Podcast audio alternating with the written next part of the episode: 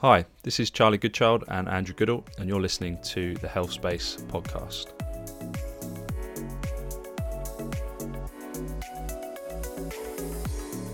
This is the podcast where we dive deep into health related questions and topical issues relevant to us all.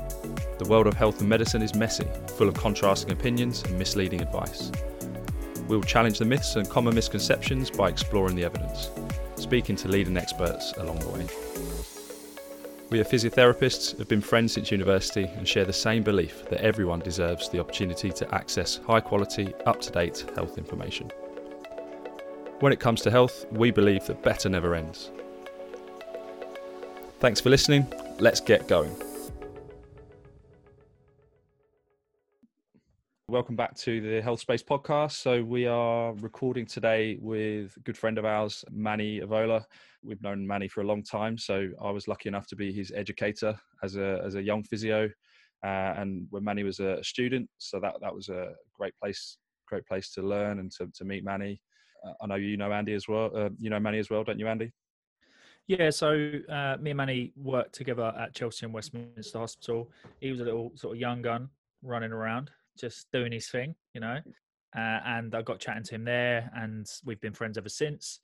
I've always sort of looked up to Manni. He's got, you know, he he he both achieves in uh, in his work, um, and also he he leads from the front in lots of these topics we're going to discuss today, and he's really sort of embraced this. So it'd be great to chat to him get to hear his thoughts and opinions on something that I think is really sort of at the forefront at the moment, you know, and really pertinent and important that we discuss. So uh, I'm looking forward to this. Yeah, so the, main topic we want to cover today is um, health inequality and whether race is a barrier to to health. Manni is a physio, as we said, but he's also heavily involved in Black Lives Matter movements and also culturally trying to make a lot of things happen um, in his in his field of running and in health. So I'd be really interested to hear what he's got to say. So I think it's a good time to bring bring the main man in himself, looking stylish as ever. Um, Manni, can you start us off by just giving us a bit of a, a story about your journey so far? Yeah, sure. Um, I just want to say thank you to both of you for inviting me on the podcast. And yeah, you've had a um, both a really positive effect on, on my career and um, things that I've managed to achieve so far. Um, so yeah, first of all, thank you. So for me, it all starts with I think just to to give context for this conversation. I was brought up in an African household, so I grew up in Uganda. Um, the capital's Kampala, and my parents met there. Uh, and just again for context, their actual um, the language that they spoke to each other in was actually English. So like they couldn't speak to each other in their mother tongues. Like their language that they spoke to each other was English which you know everybody finds quite interesting. Um, so I was brought up there till I was four, and then came to the UK. I've lived in the UK since then, and was brought up with quite traditional values in an African household, with everything that you would um, associate with being African, if you know what that that means. And so, you know, you had your chores, um, you had you know discipline, you had to uh, do as the best you can in everything you did and uh, hopefully that's probably transcended to my adult life and um, you know achievement and aspiring to do what the best you could is always something in, at the forefront of um, quite a lot of african households and culture so that made me want to definitely just do one thing and i wanted to be a footballer so that was the main thing that i wanted to do my mother was shocked and she was a bit disappointed, but I kind of persevered with it up until I was about 18. I actually had a an ankle fracture when I was 16. Carried on playing for two years with no diagnosis of my ankle fracture. So for me, this is probably my journey into health inequality um, and um, some health disparities that I witnessed and experienced. Um, so I went to lots of A&Es, lots of GP surgeries, with this health with this ankle fracture. I was never really diagnosed until I went to university. I, in university, I did a undergraduate in sports therapy, and my lecturer in the first kind of few weeks, he basically diagnosed my ankle fracture and said, "No one's ever been able to tell you what it was." And I was like, "Nope." I went to four A&E, you know, kind of departments and saw numerous physios, but nobody was able to to explain what it was it was a rare fracture, but I think the the problem I had was that I, explained I'd been going to different places and seeing different people, but not not really getting any results. So I think from my perspective, I felt that was something I wanted to change. So that that kind of made me want to become a physio or made me want to understand the human body. So I, I did sports therapy initially because I like you know enjoyed sport. I I wanted to become a footballer. So I was playing semi-professionally, and I thought I could probably become somebody within the game. Um, I did some work experience at Chelsea, and they said, "Well, everybody who works here is a physio." So I said, "Okay, well, I need to be a physio." So I went and did a master's in physiotherapy for two years, um, accelerated degree, and uh, really enjoyed that. And then I was lucky enough, my last placement when I did that was at Chelsea. And after that, I was actually recommended by uh, Eddie Robinson. So he was like, yeah, you've got to get him in. He's good at what he does because he's done an undergraduate and, and, and in sports therapy. And I was lucky enough that actually people kind of vouched for me and, and gave me a good good word and put me in the right position to to then uh, start at Chelsea Westminster Hospital. And since then, I've worked in different NHS departments, and lucky enough, I work with you guys at Pure, and um, I guess that's where that's where I'm at. Um, I've probably elaborated and gone on to and explained a lot of different things, but I thought I'd give you kind of the beginning before we talk about the the recent, the now. Um, so we, we've heard a little bit about your sort of inspiration I guess, to get going on your physio journey. But your your journey isn't just physio. There's there's way more to it. Can you tell us a little bit about your journey kind of beyond physiotherapy a little bit just because i think that brings context to kind of the next bit that we're going to go on to like how how has some of those experiences with physiotherapy taken you on to kind of the bit you're doing now and, and, and whatnot if that makes sense yeah sure so i've always run marathons and run for for like lifestyle and just to to ensure that I kind of have something that you know gives you a bit of routine, it keeps you healthy. So I've I've I've noticed the benefits, but I never saw black men doing it. And all my friends, when I was at, at you know my school friends who I used to meet, they used to be like, "Why why are you running?" My my issue's always been that they don't understand how good it is for them until they try it. So that's been something that's been quite I've been quite passionate about. So I started something called London Select, which is a, an organisation proactively supporting people who have never run from minority communities run. Um, it doesn't mean people who are not from minority communities cannot join the group. It's just that we proactively go out and support people, give them that extra information, that extra help, and you know, ask them to come to the sessions. So that's the key difference. Additionally, I never saw people within the work environment. The first time I worked with a black person, um, a black male, uh, it was actually 2018, and I'd been qualified since 2012. So it that was had a profound effect on me because I had conversations with that person that I didn't think I would have, and I didn't know I needed to have and we also got lots of different questions asked about us like why are you two always hanging out together?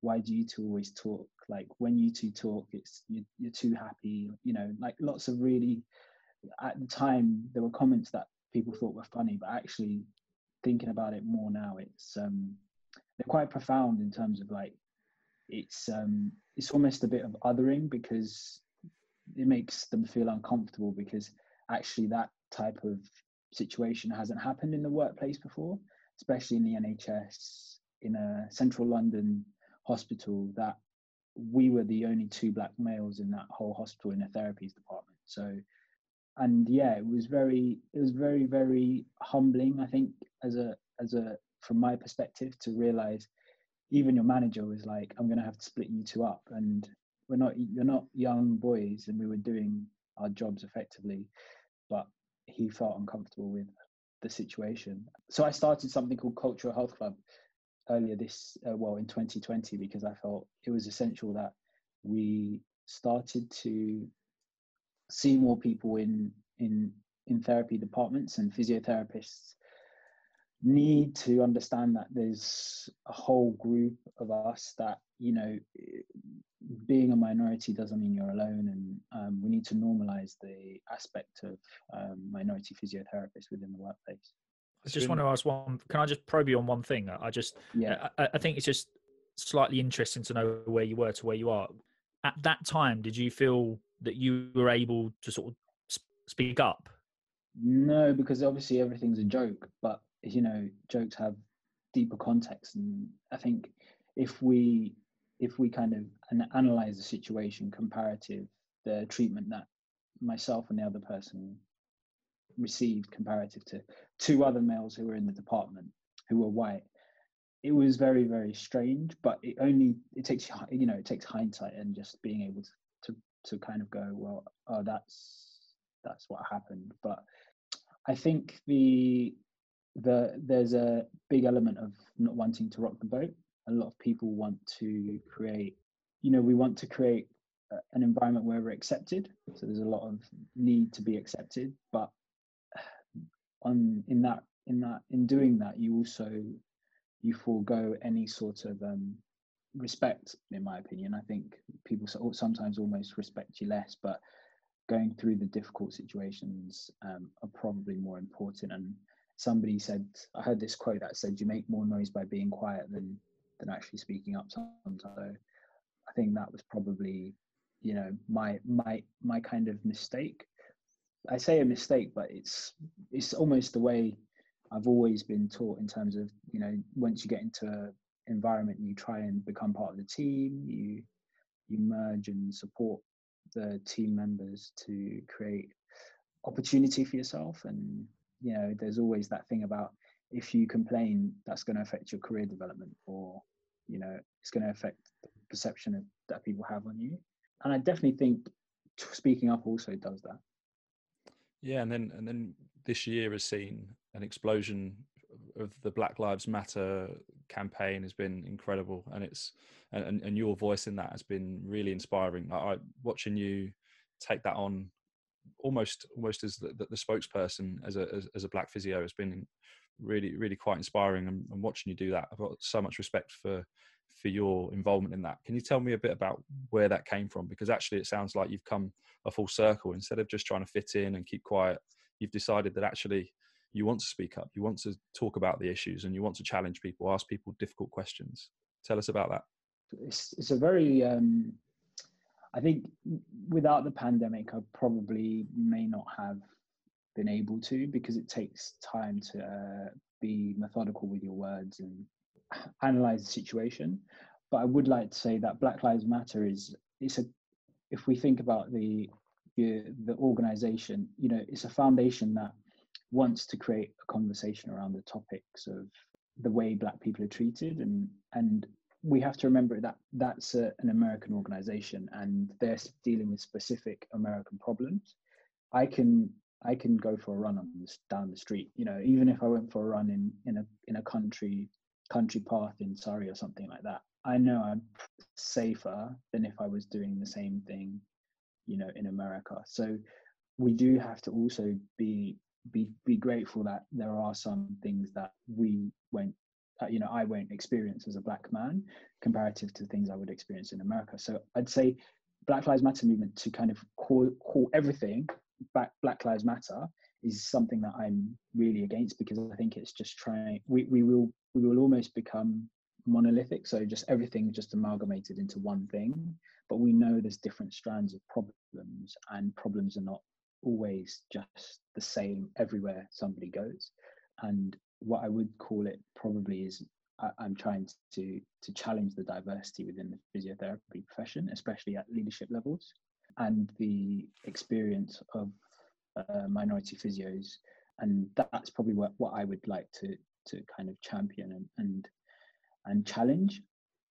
The biggest problem I find is that the conversations I'm having with people, especially in institutions like the NHS, which are hierarchical, are very difficult. And I think that there are times when just being a black man can be difficult to broach this subject these subjects because there is uh, from my perspective from my awareness if i don't say something you know i'm shy but if i do say something i'm kind of provocative and angry so i can't find the middle ground at the moment um, which is really challenging so i have to definitely try and keep using different angles, keep trying to find different allies and people who who understand what I'm trying to discuss. Because when you're dealing with things that you've experienced, you can become passionate about them, and that can make people feel uncomfortable. It's hard to hear that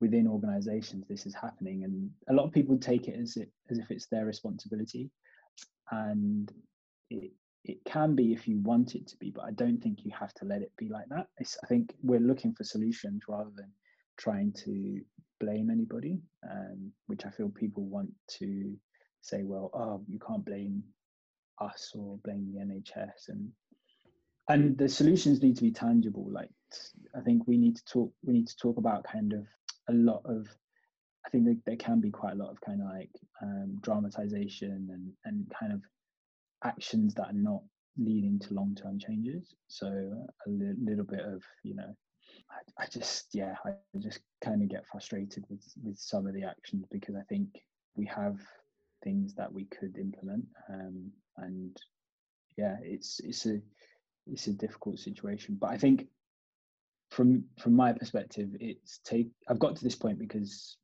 there was only. I think you you only have one chance. Like that, what happened this year was was my chance to highlight what I see from a day to day because everybody was looking at it. But I know these things are happening. Like I hear stories in the UK of certain things happening. For instance, one person from Cultural Health Club, she's a student she can't get buses in the city that she lives in because the buses don't stop for her uh, and her baby. This is in the UK. She's black.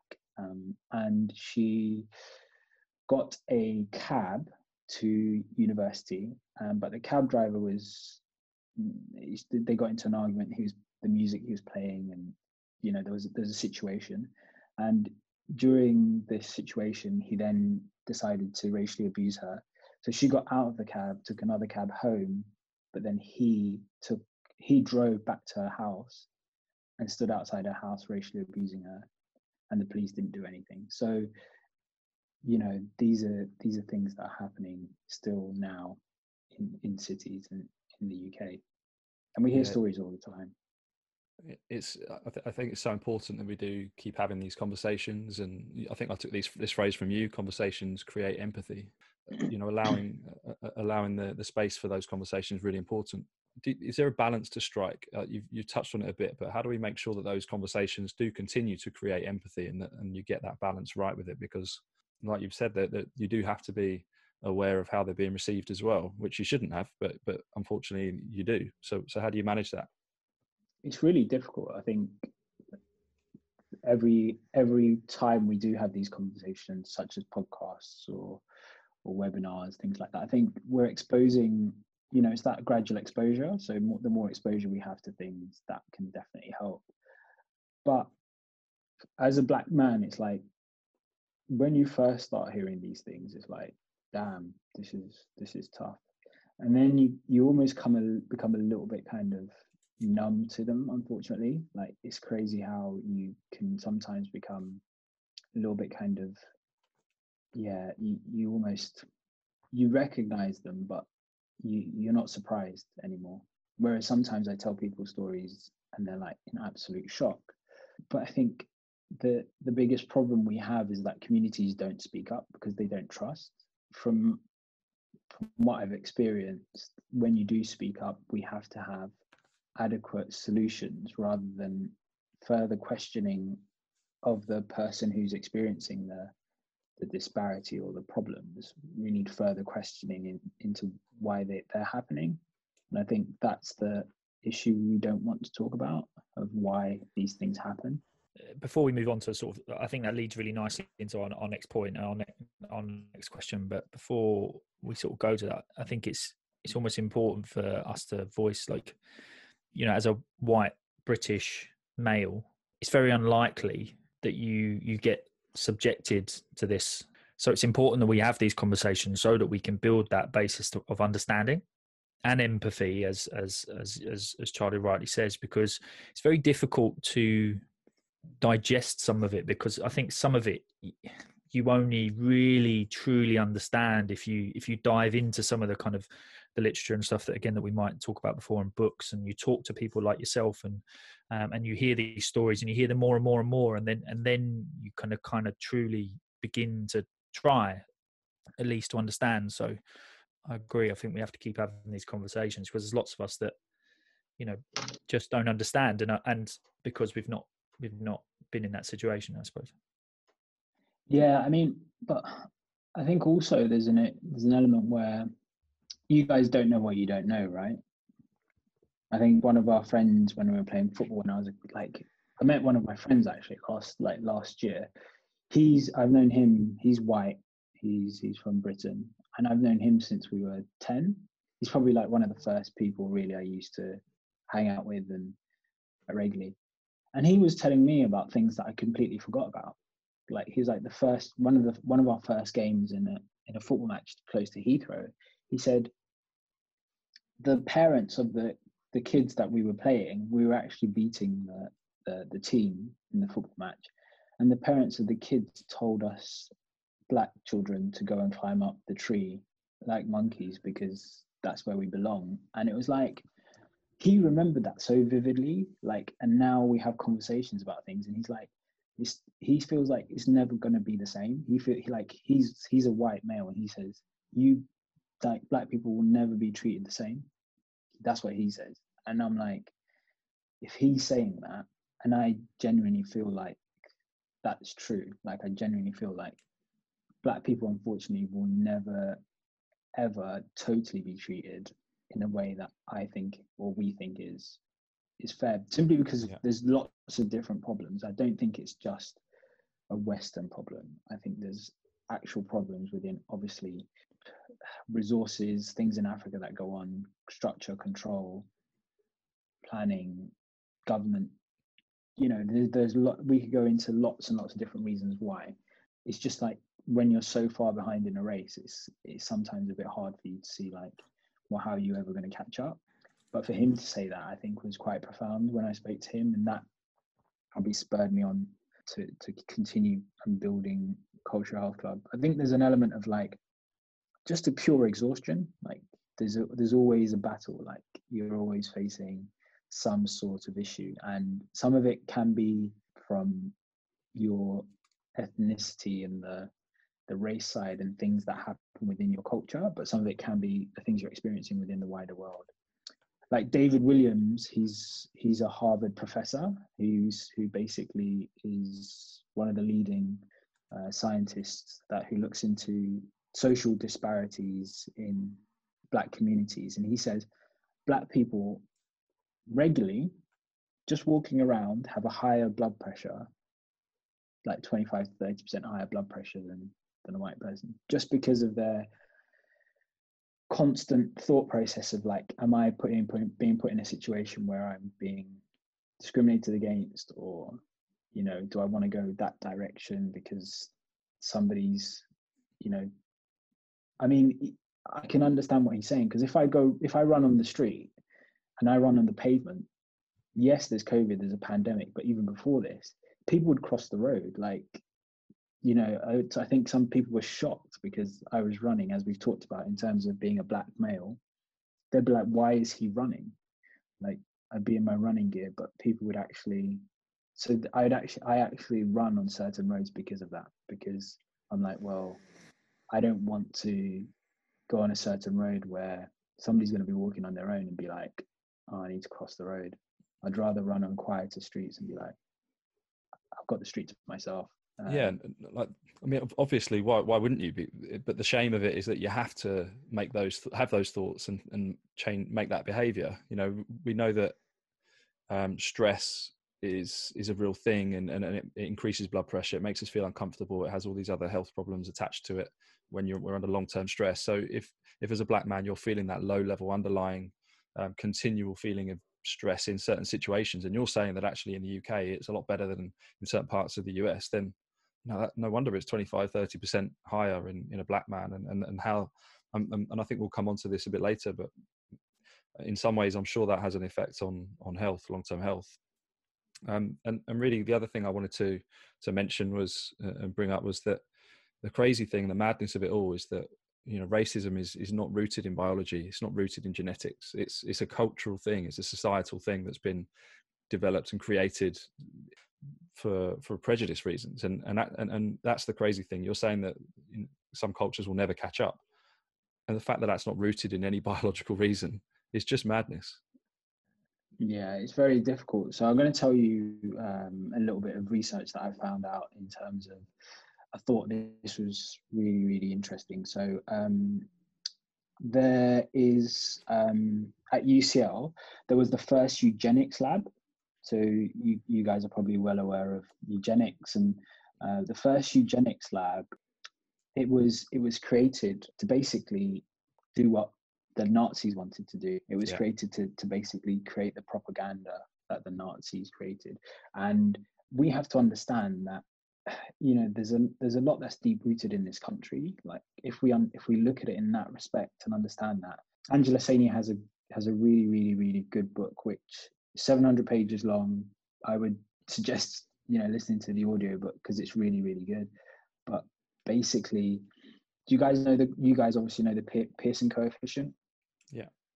And the Pearson coefficient we obviously use in in health in health studies and research, and Karl Pearson and Francis Galton they they founded the the eugenics lab at UCL, and Karl Pearson is you know he's he's one of the people who basically got us to the point that we're starting to to kind of to measure people's intelligence by the color of their skin.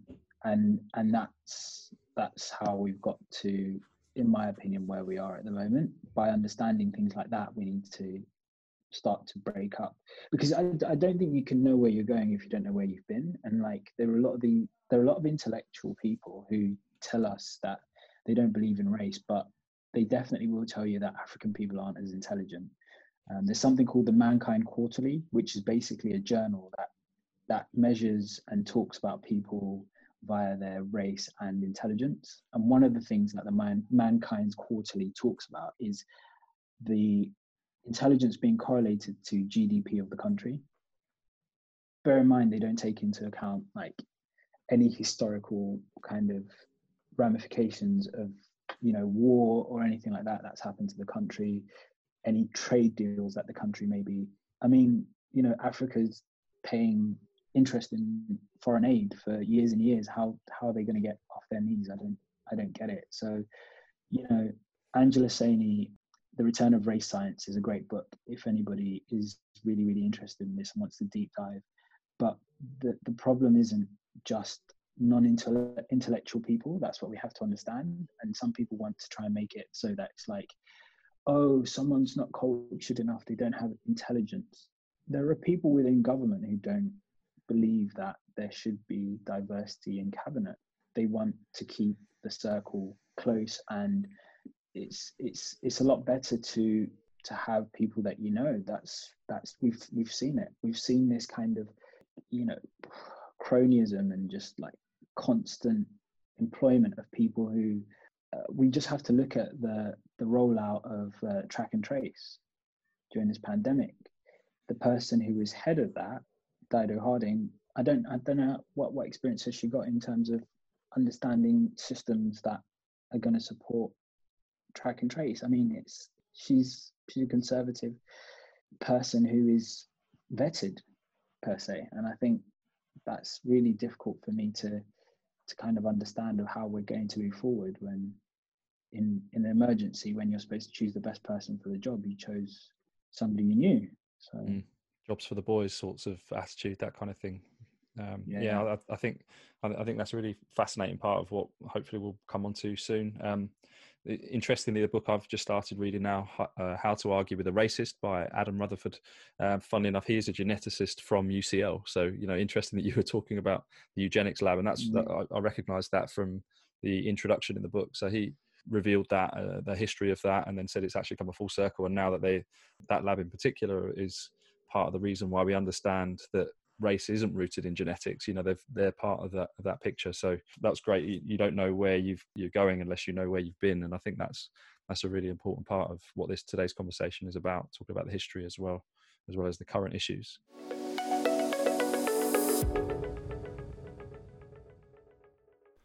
That brings us to the end of part one with Manni Ovola. In part two, we'll be talking more with Manni about what it means to be a black man and the effects that can have on health. We'll also be referencing the effect it has specifically on health in COVID and why it seems there are more COVID cases in the BAME community. So join us again for part two, where we'll speak more to Manni. Thanks for listening. If you've enjoyed the show, subscribe and give us a five star rating. We'll keep bringing you the gold. Follow us on Instagram at the.healthspace, and for any questions or ideas for future content, email us at thehealthspace.co at gmail.com.